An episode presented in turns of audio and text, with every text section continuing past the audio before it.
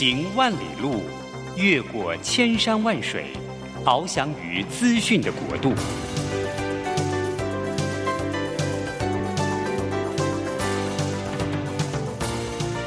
以全方位的视野，飞向更高更远的目标。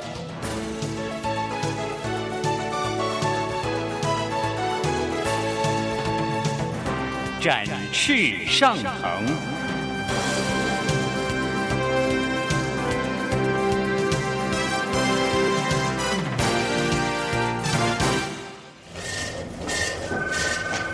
这工作不是我的专业。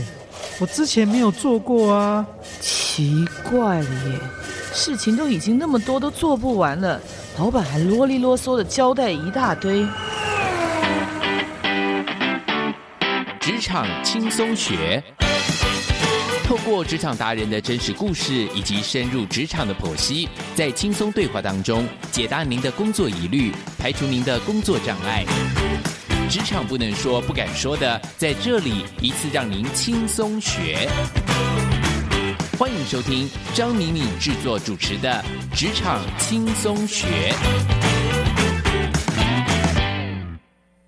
桃园 FM 一零四点三 GoGo Radio，台北 FM 九零点九佳音广播电台，这里是佳音乐联播网。亲爱的听众朋友，您好，欢迎来到我们职场轻松学，我是张敏敏。嘿，职场轻松学呢，我们每个礼拜都会根据我们现在职场上的主要的主题还有趋势，当然也会访问我们现在职场的达人，根据呢他们的一些人生的经验啦，还有就是他们所擅长的主题来跟我们作为分享。那也希望在这样的轻松对话、轻松谈，那各位呢可以呢学一点我们生活上面的成功关键或者是小秘诀，然后呢，哎，看看跟我们的生活有什么样的关联哈。那今天呢，我请到了两位的特别来宾哦，是我这一辈子梦想的特别来宾。哎，为什么呢？因为各位知道，敏敏呃，我的职业其实是专业的讲师，那同时现在呢，也进到一些企业做顾问，所以我们讲师这一行，我不知道各位你感觉如何了？但我我自己会说了哈，这个我感觉很像，就是每个礼拜啊，到不同的客户。到他们的公司里面去，然后付出体力活儿，根据主题，因此有不一样的讲授，所以感觉上台似乎对我们来讲是一个我们工作里面命定的事。那这一行呢，我大概也做了十几年哈，那我也觉得说好像大概就这样安排下去了，稳稳的做，倒也没什么。可是呢，在我们这个行业里面呢，我其实观察到非常多我们杰出的讲师，他试图在。可能只是单纯讲课的这个生命的历程里面，他有想要有不同的道路，然后有不同的转换。那事实上呢，今年或现在为什么特别请他跟他的好搭档来到我们节目呢？是因为我非常开心的知道说，他入围了今年二零二三年的金钟奖的奖项。他入围，我必须说，我不知道如何，但我真的非常的开心。我认为，在一个行业里面，如果你要转换跑道，是非常需要能量跟勇气的，而且甚至你要默默耕耘非常的久，然后你才能够达到你想要的那个殿堂。所以今天非常非常的开心哈，请到了我们这个，我想不用特别介绍他的 title 了，但请到了我们讲师界的宪哥谢文宪，还有呢非常可爱可人的刘幼彤 Amanda 来到了我们的节目。好，那我们呢请我们的宪哥还有 Amanda 跟我们的听众朋友 say 个 hello 好吗？来，宪哥。嗨，明明好，各位亲爱的。听众朋友们，大家好，我是谢文宪。好的，Amanda 来。大家好，我是刘幼彤，Amanda。好，那两位呢联袂来到我们的节目里面哈，我想要特别就是请宪哥跟我们的听众朋友介绍一下您自己，好不好？这个简单的介绍一下，来试试看。好，我其实就是工作了十五年，在二零零六年自己出来创业做专职讲师也十五年，然后从二零二一年开始，我的职业生涯进入到第三个十五年哈，所以我这样说，前面十五年就是职场工作者，中间这个十五年就是呃知识创业者，后面这个十五年有点像是使命推动者。那刚刚那个敏敏特别提到，就是有关广播这一块是二零一三年我才开始做，所以做了十一年。但是除了企业讲师跟广播主持人这个身份以外，同时我有写专栏啊，之前也有开过餐厅，也有一间这个自己的公司。总之啊，就是很斜杠。但是能够要把斜杠做出一点点成绩，我觉得这个过程当中有很多艰苦的地方，待会有机会跟大家分享。是，那 Amanda 来一样也介绍一下您自己好吗？来。嗯嗯、呃，大家好，我是刘幼彤 Amanda。那可能大家会比较知道我的话，就是可能是永龄基金会的执行长。但是，呃，实际上这个基金会是我的兼职啊。那我的正职其实长期是在做呃科技创业公司的培育，所以我是呃台湾国家品牌 Sub Island 台湾的计划负责人，也是国科会 FIT 计划创新创业计划的总招。然后我也投资了很多个创业公司，大部分都跟年轻人相处。那我以前的背景是媒体啊、公关公司啊，然后创业家，然后呃做过科技公司，做过网络公司，然后也做过农业的公司，也做过食品公司。你才是真正斜杠，不要斜到哪里去？对，然后现在又投资了可能像诊所啊、医美啊，对各种行业这样，嗯、所以。就是，其实人生就是一团混乱，我只能这么说。那那个四年前不小心因为基金会的关系，又去参与了一下政治，但发现那也不是我的本行，所以我觉得这个还是不好，我不太容易做。然后，所以今年我就离开基金会，然后再重新回到自己的这个工作职场。嗯，那做广播的话，我二十几岁的时候，刚出社会的时候，自己曾经就。自己出钱哦，然后自己在广播电台就做了一个小节目这样子，然后而且还是现场的，但是做半年就没有办法支撑下去，所以那大概就是我初期出社会时候的广播经验，然后接下来就是。睽违了大概也不要说多少年了，反正就是大半辈子以后，然后就因缘机会，可以因为宪哥的提拔，就跟他一起做了这个《极限同乡会》这个节目。那一年多快两年的时间，然后入围金钟奖。嗯，我觉得应该是我的缘故比较多吧，因为因为宪哥搞那么久了，所以其实我是属于专业吉祥物的一个 专业户，这样就是专门做搭配的，然后就是搭配了我都会就是赞赞赞的概念这样。哇，所以 Amanda，那我请问啊，嗯、听起来你跟宪哥两个人人生的路其实一开始是很不一样的，你们俩怎么会遇上，而觉得说可以一起做广播节目呢？他是我的老师啊，哦，因为我其实从小到大就是，嗯，没什么很特别的专长，就是很专长，善于说话，就基本上天生的，而且是爱说又很能说。但是呢，就说了一辈子以后啦，然后忽然有一天呢，我就想说，对，真的是忽然有一天，我就想说，哎、欸，这个说话总不会。全部都是这样毫无章法吧，然后没有什么理由，没有原因。哦、那他总有一个谁会把这个东西教的比较系统化，还是说怎么样可以把自己的话说的像样呢？好，然后所以我就去网络上搜寻，然后还有就是朋友介绍，他们就说哦。这个业界的天花板就是谢文宪，然后我就心里想说，好吧，谢谢文宪，那我就去报。然后那时候还觉得说，哈，我还要花好几万去学说话，自己都觉得自己好笑。然后最好笑的是去上课的那一天呢，然后我们公司的同事就打给我，因为刚好是个周末，然后就打给我，然后呢一直打我都不接电话，因为我在上课啊。OK，然后等到中间休息的时候，我就出去跟他们说，哎，你们不要再打给我了，我在上课，好不好？然后他们说你在。上什么课？我说我在上讲说话课，然后就我的同事又问我说：“哈，你去教说话课？你干嘛要去教说话课？”我说：“我不是教了，我，我来学说话。”他讲错了，所有的人都沉默了，就心里想说是什么？到底是谁有这么厉害？反正就是谢文宪嘛。所以 坦白讲，所以他是我老师。哦，OK，所以你是去找了宪哥，然后上课当他的学生。所以宪哥，我就要问你，那为什么是 Amanda？就是就是脱颖而出而，让你觉得在节目上可以跟他搭配的。因为我知道你环宇那边的电台你做的蛮久了嘛，是对不对？我在环宇做七年，中广 News 九八飞碟做两年，然后回来的时候，其实我觉得一直也没办法突破。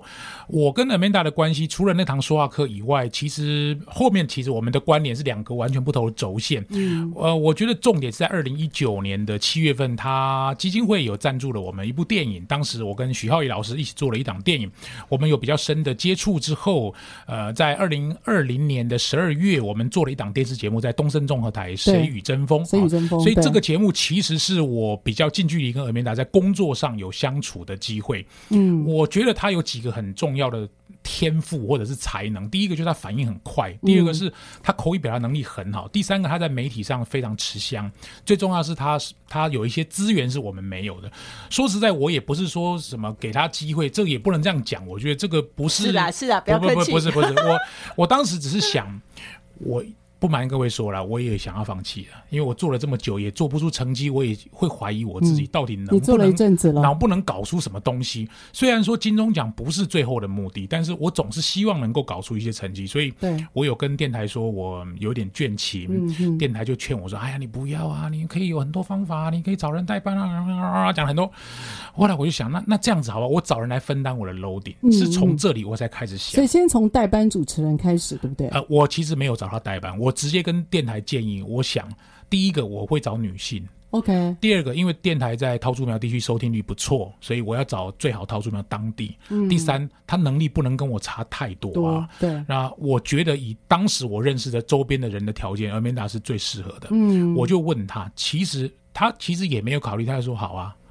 人生准备，我不知道他几趴才冲啊，就是可能都一趴，四趴也冲了。有人有人十趴就冲了，你还要四十趴。所以我就问他，他就马上答应。我就跟电台讲，电台二话不说说好，马上来约，看我们来聊一聊。哦，就就敲定了，很快。所以，所以他可以说是你人生想要就是有一个停歇，或者是有个缺口的时候，嗯、你会觉得说，可能需要找一个人来看看帮忙，或者是找一个来来算是把这个位置让他试试看，而因此有这样的缘分，对吗？呃，或许我用另外一句话可能会更贴切，就是有时候没有目的就会达成目的。嗯、我其实目的性没有说要 Amanda 来帮我拿金钟，没有没有这，就觉得两个人一起做可能好玩一点。你也拜托，那时候我刚开始做的时候，我还跟宪哥讲说，宪哥。我们做这个节目总要有点目标吧？啊、那那又不为了钱，又不为了名，那我们为什么？那不然拿拿做奖吧？我还这样子跟他说、欸。我必须说，今天 Amanda 来录音间，我觉得他是来吐你槽的，这是 他最重要的任务。不是啊，这样才哎、欸、互互相。我做广播其实目标不是，我只是想跟朋友聊聊天啊，然后一些比较特殊的人物，嗯、他们的人物故事很精彩，对，对，然后值得跟听众朋友们分享。我当时只有这个，好吧？那我比较功利哈，真的，我只有我只有这个目的，因为没有钱，也没有什么名，我也不需。是啊，嗯、但是我就问谦哥说：“那都没有，那总要设点目标嘛？不是说为了他一定要这么做，但总要人生有点目标，做什么事有点动力，他就对了。对，然后呢，我就说：那不然我们去想想，看可不可以报金钟奖？你知道他还耻笑我，他还跟我讲说：他说哦，拜托，我做了那么多年了，然后接下来跟我讲说得奖，哎，要得奖的节目都要从得奖的角度去考虑怎么做节目。”然后我就听他讲完，我就心里想说：“哦，以终为始啦，以终为始。”然后后来我们就再也没有再讨论过这个话题了。OK，那当然就是最终我们看到，不管怎么样，两位入围了。我请问一下，请你回忆一下当时听到入围的那个晚上，你待会来跟我们说。好。当那个 moment 的时候，两位可以待会可以跟我们分享一下那瞬间的心情，好不好？这个一定要原汁原味，请本人来讲。好，我们下一个段落再回来。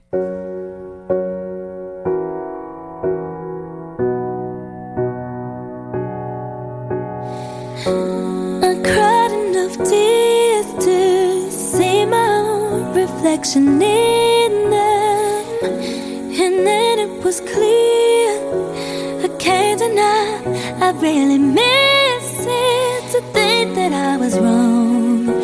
I guess you don't know what you got till it's gone consequence of love. I'm saying sorry for the sake of us.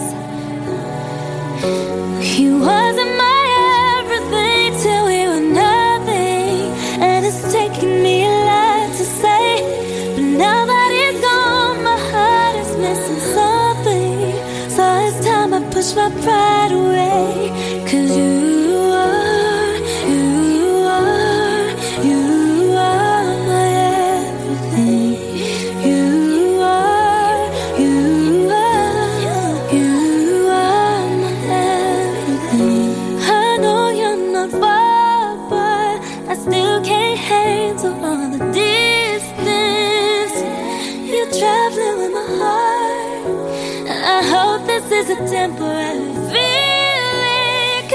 too much to bear. Without you, and I know sorry ain't the cure. If I cross your mind, just know I'm yours. Cause what we got is worth fighting.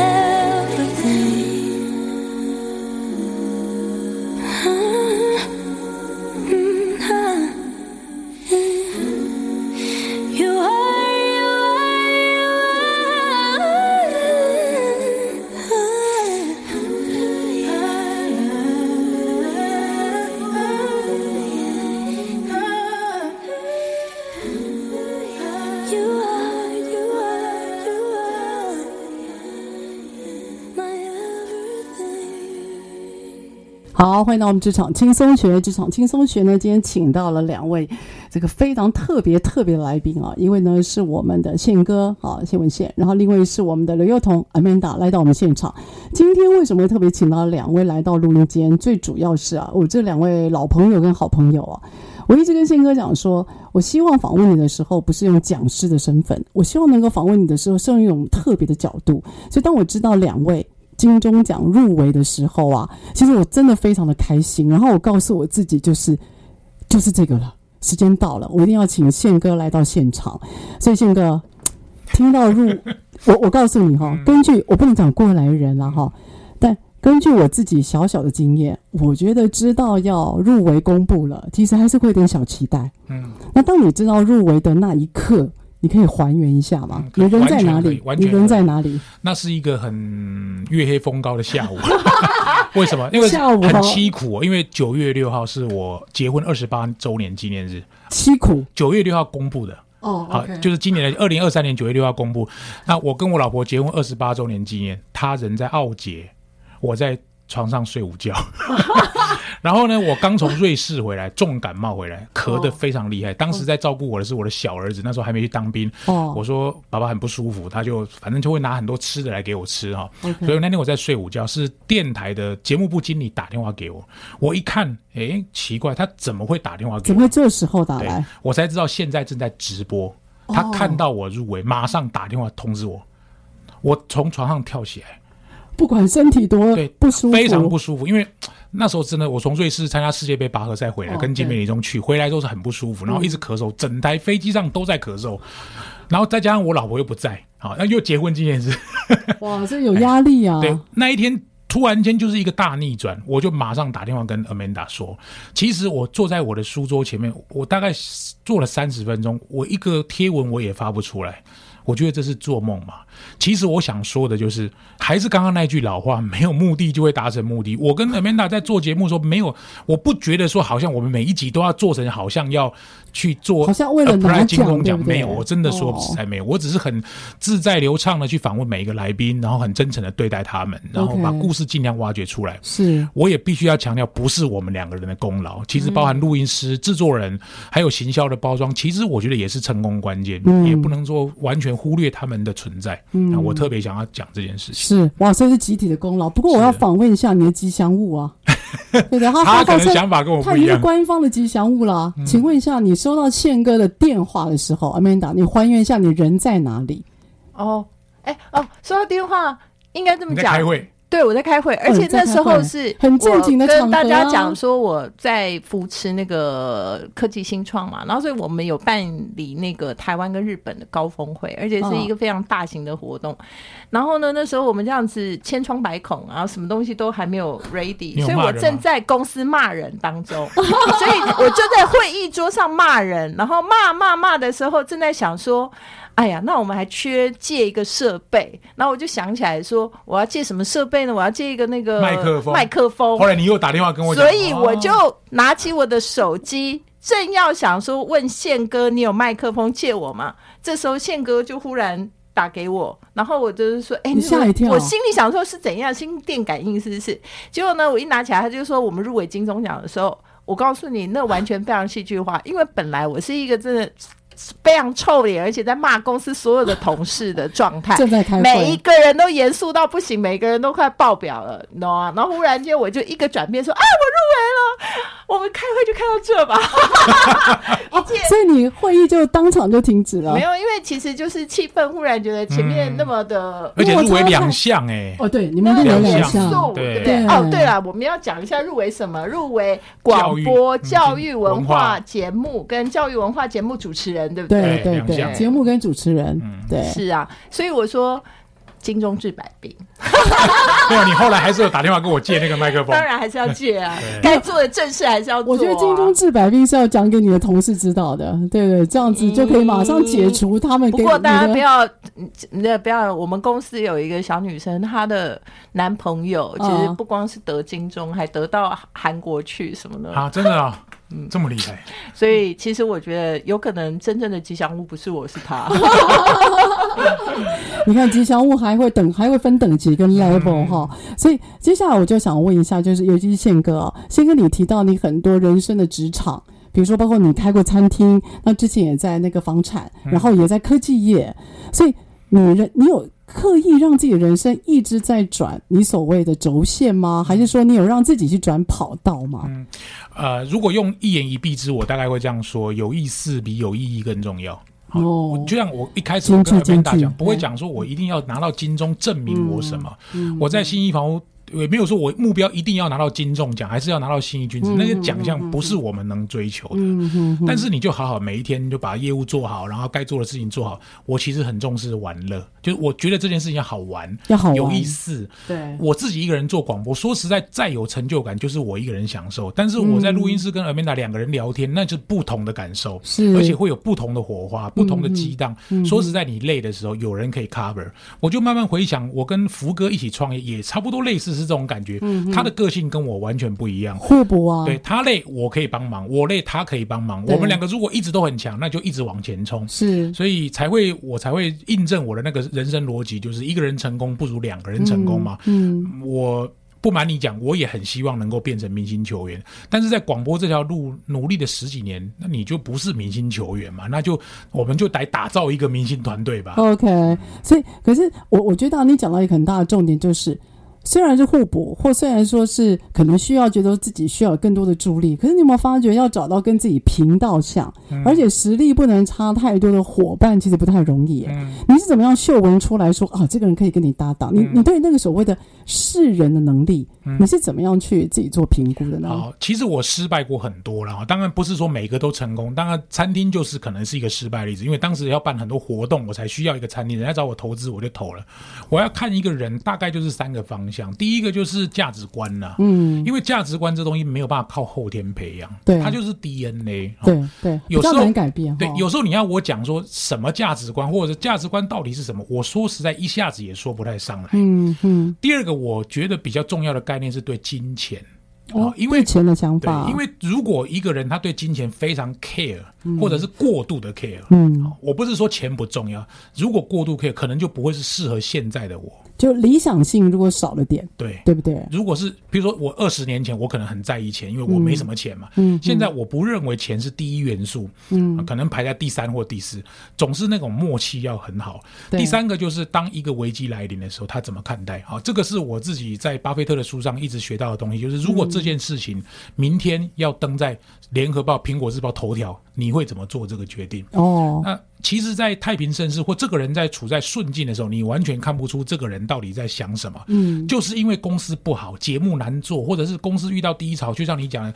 那个遇到这个南极探险遇到挫折的时候，嗯、逆境比较能够看得出一个人。对，一个状况。我那个时候在做电视的时候，其实我。跟 Amanda 近距离合作，我大概能够比较想象他是一个很乐观的人。嗯，有时候虽然我在台上看起来很乐观，嗯、但是有些事情我会比较悲观。嗯，但这件事情上，我觉得他跟我的人生观是比较互补。对，而且他处理这件事情，我们在处理公司要处理后续的时候，嗯，就像文化部钱没有拿到，类似像这样的东西，对，你花很多时间啊，时间跟钱，那个投入真的很多。是，所以那个那个。所以你看，那个事情没有成功，不代表我们后面不能继续合作。对对，所以人生一路这样走过来都是连续性的。所以我很我很庆幸周围有一些人，我们在合作的过程中给了我很多好的养分，或者不好的东西也没关系，嗯，反正我们就继续往前走。嗯，其实啊，我认识宪哥大概这个有没有也是十年，十年有了，嗯、十年有了哈。其实宪哥一直给我的感觉就是，各位可能看到他是台上很风光、充满能量的，但是我我自己对于宪哥我的评语就是他很真，就。他在想他的想法跟他的做法都是同一同一件事，他不会说想 A 然后做出 B，或者是很累。对，我觉得那个一方面伪装 太累了，然后我觉得你在直接跟真这方面是我一直很很我觉得是很棒的。所以 Amanda，我请问啊，你人生有这么多选择，那当今天宪哥他告诉你做一个广播，你也参加了，做一个节目你也来了，为什么你会响应他的对你的邀请呢？为什么？你为什么会特别响应？因为说真的，你旁边的机会也很多，对不对？忙的事情也很多，为什么时间会拨给这个您的老师，还有这位这个？看似好像不太相关的。对，因为我我我说真的，你们两个如果走在路上，然后分两个不同的那个路道走啊，它这是完全不相关的。赛道也不一样。对，你们赛道也不一样啊。可是为什么 Amanda 你会响应宪哥他给你的球，就是他你会接他的球，而跟他做一些合作呢？基本上我百搭哎、欸，你百搭，像牛仔裤一样吗？哎，宪哥，我真的跟你讲，他 他哦，Amanda 在讲自己的时候，他没有界限，你知道吗？我很意外他会讲出这个概念。百搭，这我今天第一次听到。哎，我问你啊，那百搭问题是有一百个机会啊，那你为什么这你挑了这个唯一呢？坦白讲啊，我就我的人生混乱有一半半是我自己造成的。因为事实上我是属于一个非常好奇心很重、很重、很重、很重的人，然后某种程度就是对很多事情我都会觉得，哎，那个没做过，试试看好不好？哎，那是哎。然后只是说尝试的深浅度不一样而已，哦，对，那当然失败也很多，那就看自己去参与的程度有多少。OK，所以我觉得大家可能如果知道我现在手上有的公司跟知道的事情跟负责的内容的话，大家一定会觉得说这很疯哎、欸，怎么会这样？嗯、但是我也要告诉大家，它不是在同一个时期发生的，它基本上是绵延了我所有的。世代这样，然后最好笑的是，很多人在那个过程中都不做了，他们不做了以后都留留给我，放弃 哦，OK，怕放弃，也不是说放弃，他们可能也很多因为某些因素，然后他们就可能没做。嗯、那没做呢，我又会觉得说，哎，那这事情是不是还是要继续下去？那我就会觉得说，啊，这个事情要不要继续做？这样，哦，所以应该这么说，我觉得一半源于我自己对于每件事情的，就是不同的。你知道喜好程度。那第二个事情是我其实从很小的时候就有一种信仰，就是觉得说工作一定要跟精彩的人一起工作哦，因为好奇嘛，所以我连嫁人都是这样，因为人家问我说：“你老公，我不能讲他脾气不好，就是看起来好像很严肃，然后不是说真的很好相处。”这个应该不会听到，他不是基督徒吧？然后呢，那为什么要嫁给他？但是我跟你讲，因为我老公真的是个博学多闻的人。哦，你看中他这一点，我就非常非常的会崇拜他，常会讲出一些哈，我都没有听过哈，哦，这个我不知道。就反正我对于这些事情就会特别特别的，嗯呃，就是心生向往这样，哦、所以就是会很，所以很多人会说，哎，你怎么做哪行好像都可以像个样子。我说，因为吴少爷见故多能鄙视，然 后后来的想法就是说，我的那个状态就是说，哎，对什么事情都有很多想要去理解的好奇心。所以阿美达，我你知道吗？我从你跟宪哥身上，我看到一个很有趣的，是叫做。你们要你们在追求乐趣，嗯，对，我觉得你们追求乐趣，哦、我，我是在追求生存。你在生存之下，哎，发生了乐趣。是哦，你太客气了，你这个百搭的 百搭的官方就是因为 难生存，才会把自己训练成百搭。哇，怎么听起来那个笑中有泪的感觉哈？好，所以这一段啊，我真的很谢谢两位啊，那个心路历程，我觉得一般人可能在。不管说是媒体啦，或者是说在公开场合看到两位的神采哈，我觉得每个上台的人背后都有他的人生故事，而这个是我觉得有时候聊聊其实蛮好的，因为那一段一定要是同行，或者是至少大家有一个共同点，比较能够挖出里面的辛酸了哈。好，那下一个段落呢，我就要请两位分享，就是哈，有关于所谓的呃所谓的。合作团队，你觉得在过程里面一定会有相同跟不同意见嘛？那怎么样去谋合？尤其是两个实力相当的顶尖高手，那两位有没有什么样的意见？好，下个段落我们再回来。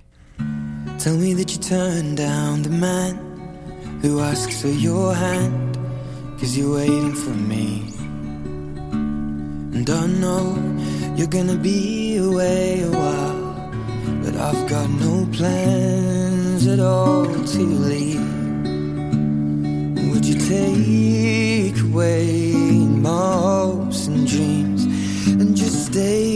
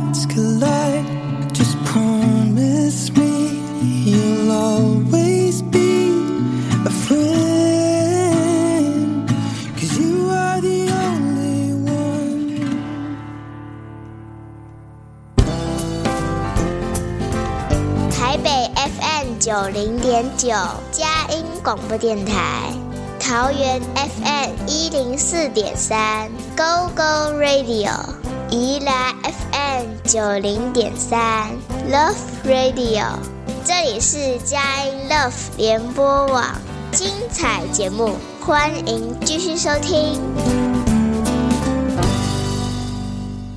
好，欢迎到我们职场轻松学。职场轻松学在每个礼拜三早上八点到九点播出。在车上的朋友呢，您可以定频您的收音机。桃园是 FM 一零四点三 Go Go Radio，台北是 FM 九零点九佳音广播电台。还有我们的节目呢，事实上你也可以在那个 Apple。上啊都可以听到。那如果亲爱的朋友您下车或者自己在那个电脑前面就打关键字“职场轻松学”，那我们的节目呢都安在上面，您可以随选随听哦。好，今天呢请到了我的两位好朋友，好，相信呢也是很多朋友们应该都有听过他的大名，也就是谢文宪，我们叫宪哥刘幼彤 Amanda 来到我们空中现场。那今天的主题呢，最主要是这两位老友跟好友啊，我要这个他们这次金钟奖的入围，我真的非常替他们高兴，所以我想要用一个比较不一样的角度来访问这两位。所以我首先问一下宪哥啊，身为在讲世界，我觉得您相您已经有一定的发言权跟地位了哈。高手对高手，事实上不太容易。所以你怎么样？你觉得说你今天找到一个团队，那你觉得高手的团队有没有什么样的特质？或者说你可以建议我们在职场上面，如果已经是高手了，怎么样不要只是个人的英雄角度，而可以形成一个尖兵团队？你自己有没有什么观察？我因为长时间看棒球的关系啊，所以我其实，在跟 Amanda 合作，我只做了一个行为上的调整，就是我把我自己想成从王牌投手转变成思维是捕手。其实投捕之间的搭档其实很看默契，呃，各位如果熟悉棒球，你都会知道，投手的球路如果很多元，捕手是配球的，主要他是配，比如滑球。这个直杀球、深卡球，然后内角、外角，或者是上面、下面，捕手就会控制投手的球投过来的角度，因为他知道他会去研究这个打者擅长打什么球，不擅长打什么球。嗯，所以我从变捕手之后，我慢慢就比较像是把时间或时段让 Amanda 来发挥啊。除了来宾，我们两个可能要先对焦一下这个来宾可不可以之外，我比较希望能够站在一个辅助的角色。嗯，那当然 Amanda 的条件非常好，他自己。本来就做过广播，而且是一个非常灵活，然后他会想出来的问题都是我想不到的。嗯、这个地方是我在态度上有一些调整，但是在合作上，因为他的时间跟我的时间其实都蛮难调，嗯，所以我们其实能够访问的捞尔来宾，说实在，有时候也有一点缘分啦，也不是说我们想要访问谁，而且说不定时间不够，或者是没办法配合。嗯，这方面我觉得倒是以默契取胜的两人组合，我觉得倒是还算是不错的。那宪哥我。请问呢、啊，你这是所谓的主副之间啊？嗯、因为捕手你说他是配球嘛，对，所以等于是让自己从投手的那个主要的角色，然后你换成捕手，你为什么会有这样的转换？或我我在，也许你为什么甘于这样的转换？不会啊，我觉得一开始我就是真的很累啊。讲真的，我在做广播的时候，同时在写专栏，写了十年嘛，嗯、十年对，然后写书，然后做讲课，一直都很辛苦。嗯，我想让自己稍微沉淀一下。其实说实在，我回到家话也很少，嗯、我也不太喜欢做一些无效的社交。嗯，那做广播其实我一直很在意，我觉得呃很能够跟一些朋友聊聊。有时候请敏敏来上我的节目，或者说你出新书，我也很乐意。嗯，像这种东西，如果有人可以分担我的角色，然后我从一个旁观者的角度来看另外一个来宾，我反而能够看出更多东西。就那种那种来宾的生命火花，其实有时候会丰富我们说真的有点无聊的日子啊。对，因为说是当讲师，我们大家都知道什么时候会发生什么事，大概遇到什么样的状况，其实都差不多了，没有什么激情。我站在捕手的位置蹲下来看 Amanda 投球，也也觉得蛮蛮有趣，很有趣，蛮蛮好。他的点真的跟别人不太一样，完全不一样。对，我第一次听到他百搭，我真的就很佩服他，他的词汇也跟我们不太一样，所以很有趣。所以你你用欣赏的角度。在看这位新伙伴他的发球，嗯，对，其实我们在这之前在电电视也合作过一段时间。电视当然不是只有我们两个，可能呃导师有四位，然后学员有很多位。对，但是你看他在讲评一件事情的时候，他的角度就会不太一样，因为我们那个节目是没有完全没有搞蕊稿的哦，嗯，是讲完就直接要给康妹，现场现场。要直接给康妹。对，你大概其实呃，敏敏老师一定很熟，就是沟通沟通，有时候听比问难，问比讲难，讲话都很简单，反而。难的是你要站在另外一种角度来看、听跟问，对，要去听，对的，对。的，嗯，所以那 Amanda，你有感觉到宪哥从捕手的角色换呃，从投手角色换到捕手吧？你有感觉到这样的转换吗？我觉得宪哥是比较会形容，因为他每次都用运动。那因为其实我跟棒球也不熟，所以我其实搞不太清楚投手跟捕手之间。周思琪你都可以访问了，周思琪我就旁边当小白啊。没有啊，应该说我自己的感想是这样，就是说，嗯，我觉得应该说，其实做广播对我们两个人来讲，倒也不是说我们太过于骄傲还是如何，是说，因为平常我们的工作就是跟说话、跟这个好像呃创作有关的哈，嗯嗯嗯，因为说话也是一种创作嘛，所以我觉得其实各自去主持或者各自来讲一大篇，我相信都不是太困难，讲不是太难，说真的。那我觉得两个人最重要的那个发挥是这样，就是说。呃，你怎么样能够顺应当下的环境，然后去做出调整？嗯，那我觉得或许这是我百搭的地方，因为我并并不是一个很爱按牌理出牌的人，所以我并没有说我心中一定要做什么，或者说我的稿子一定是什么。嗯嗯。所以如果大家会听，如果是单一的节目里面只有我的话，可能有时候大家还会觉得我的节目有点混乱。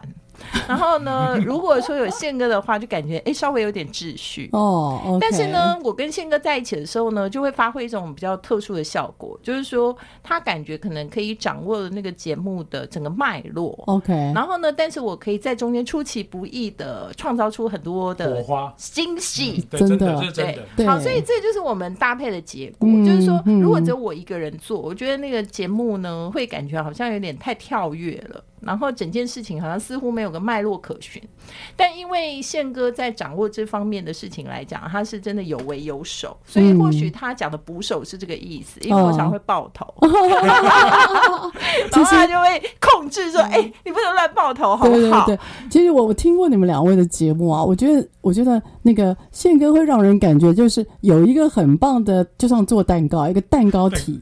然后 Amanda 就很自然会在上面，哦、每一集节目都有一个奶油花。嗯、那今天可能这个奶油花它做成像红色的，然后有娃娃的；另外一集它就会做成，也许就像一个高柱，然后它有波浪的。所以我觉得你像一个奶油花的角色。那宪哥就是把那个面那个蛋糕体，他就是一定是有为有守，做得稳稳固固的。嗯、所以我觉得你们两个那种默契哈，不是说蕊出来的，是那种好像彼此。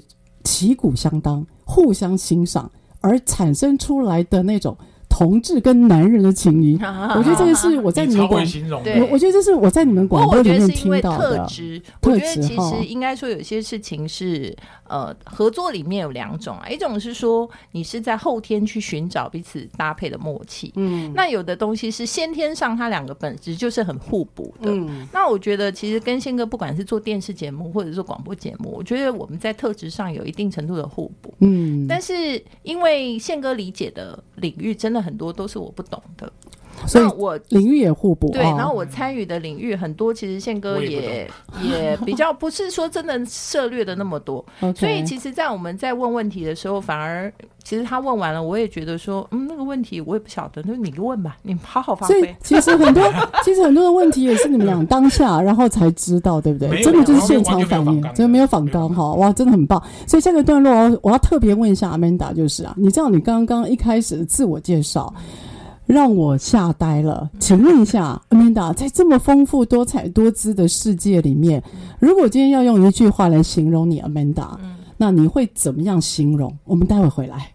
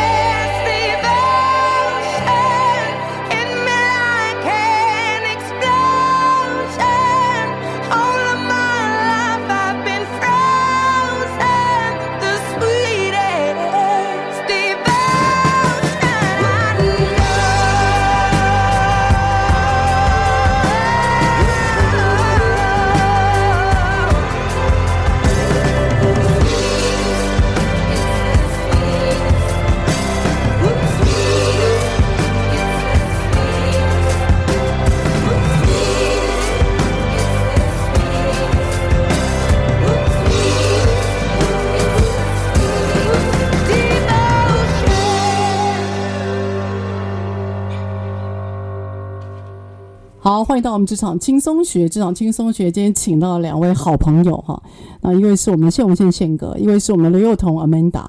这个 Amanda 呢，在今天的广播节目里面来了个金句哈，说自己是不但是吉祥物，而且是百搭的吉祥物哈。所以我请问一下，百搭的吉祥物，你刚刚的自我介绍，你听啊，你说啊，你从基金会的执行长，同时你现在还带新创，而且你创立过品牌。还没到你的自我介绍，刚刚大概花了三分钟。如果今天呢、啊，你要用一句话形容现在的你，你要怎么做自我介绍？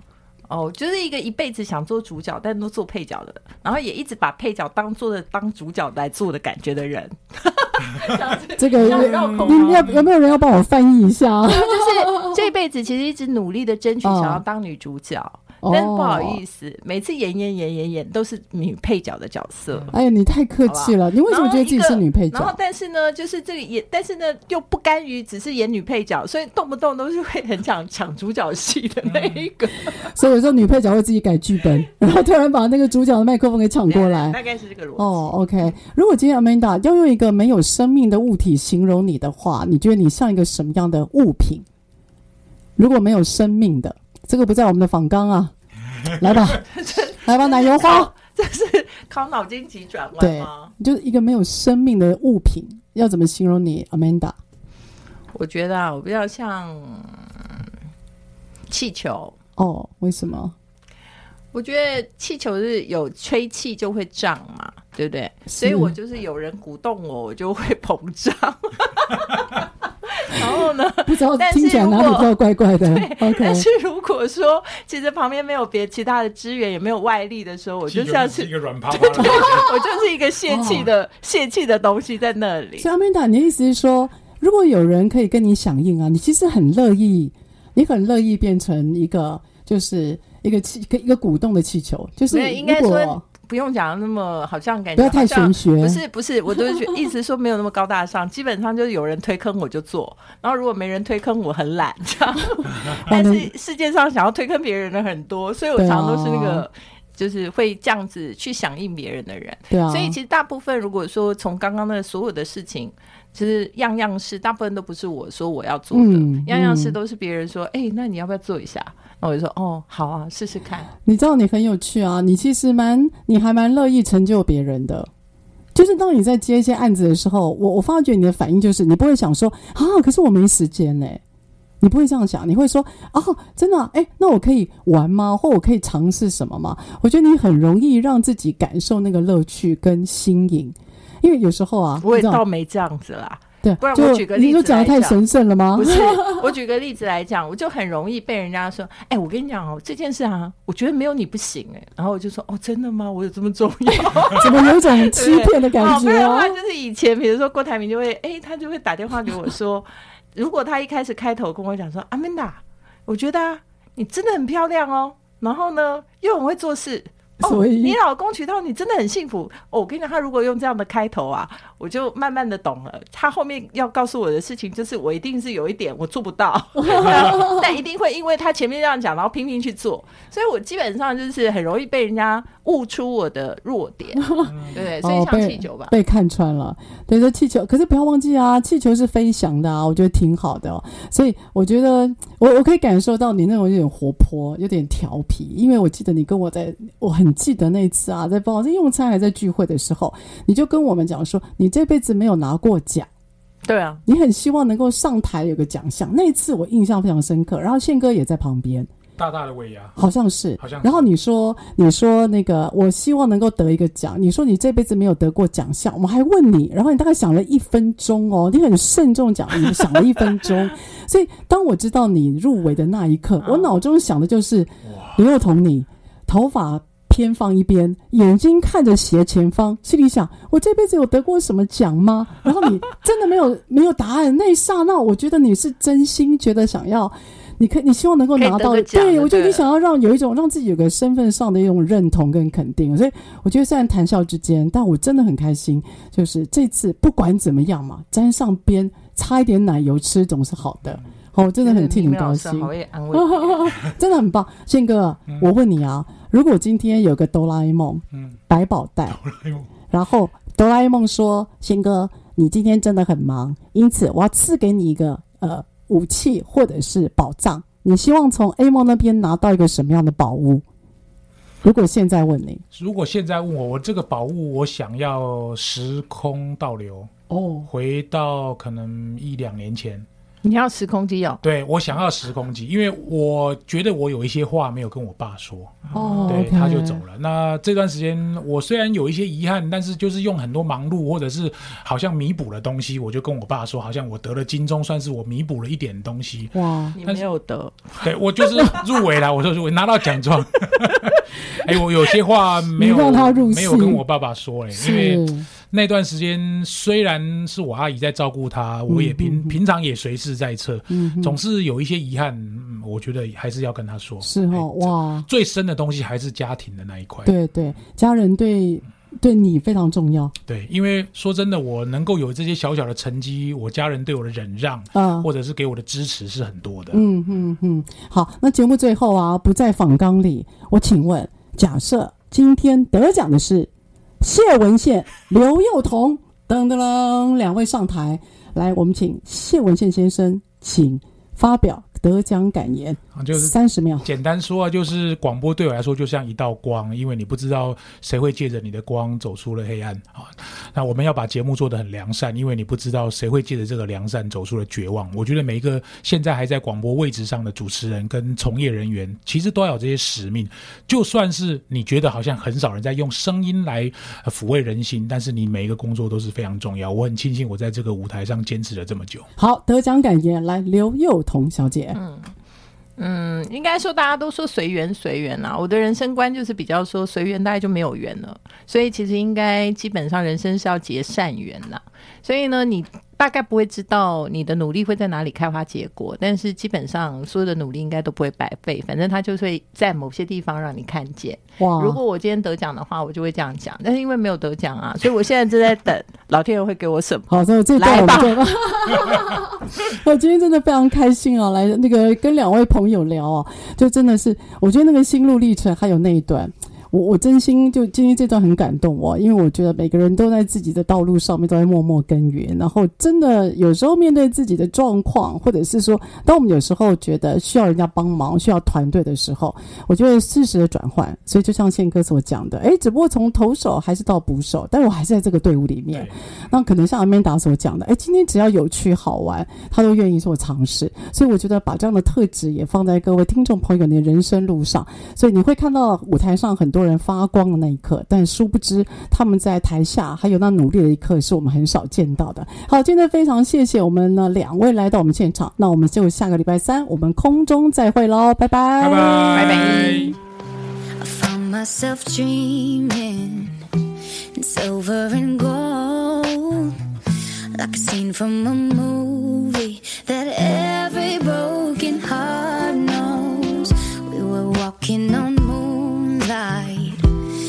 you pulled me close. Split second and you disappeared, and then I was all alone. I woke up in tears, with you by my side? Breath of relief.